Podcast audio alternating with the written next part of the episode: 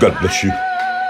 Welcome to Pastor Bryant's Inspirational Bard.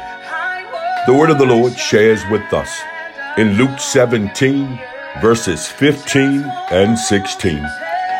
And one of them, when he saw that he was healed, turned back and with a loud voice glorified God and fell down on his face at his feet, giving him thanks. And he was a Samaritan. Look, I want to encourage you on today that regardless of what you're going through, regardless of what you're dealing with, be the one to say thank you. In spite of everything that we're dealing with, I want to encourage you to be the one that say, Lord, I thank you. Lord, I thank you for salvation. I thank you for brand new day. Thank you for brand new mercies. Thank you for provisions. Thank you for friends. Thank you for family. I want to encourage you on today, regardless and in spite of what you're going through, be the one to say, God, I just thank you.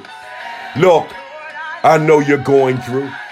I know you're dealing with some challenging moments, but I want to encourage you to be the one to thank God. The Bible declares that in all things, you said it, give thanks.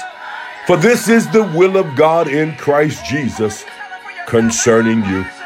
Look, as we embark upon this time of gratitude, I believe every day is a day of thanksgiving, but as we embark upon this day of thanksgiving, moving into Christmas, be the one to tell God how much you love Him, how much you appreciate Him, how much you thank Him. God bless you. Until next time, I'm in His service.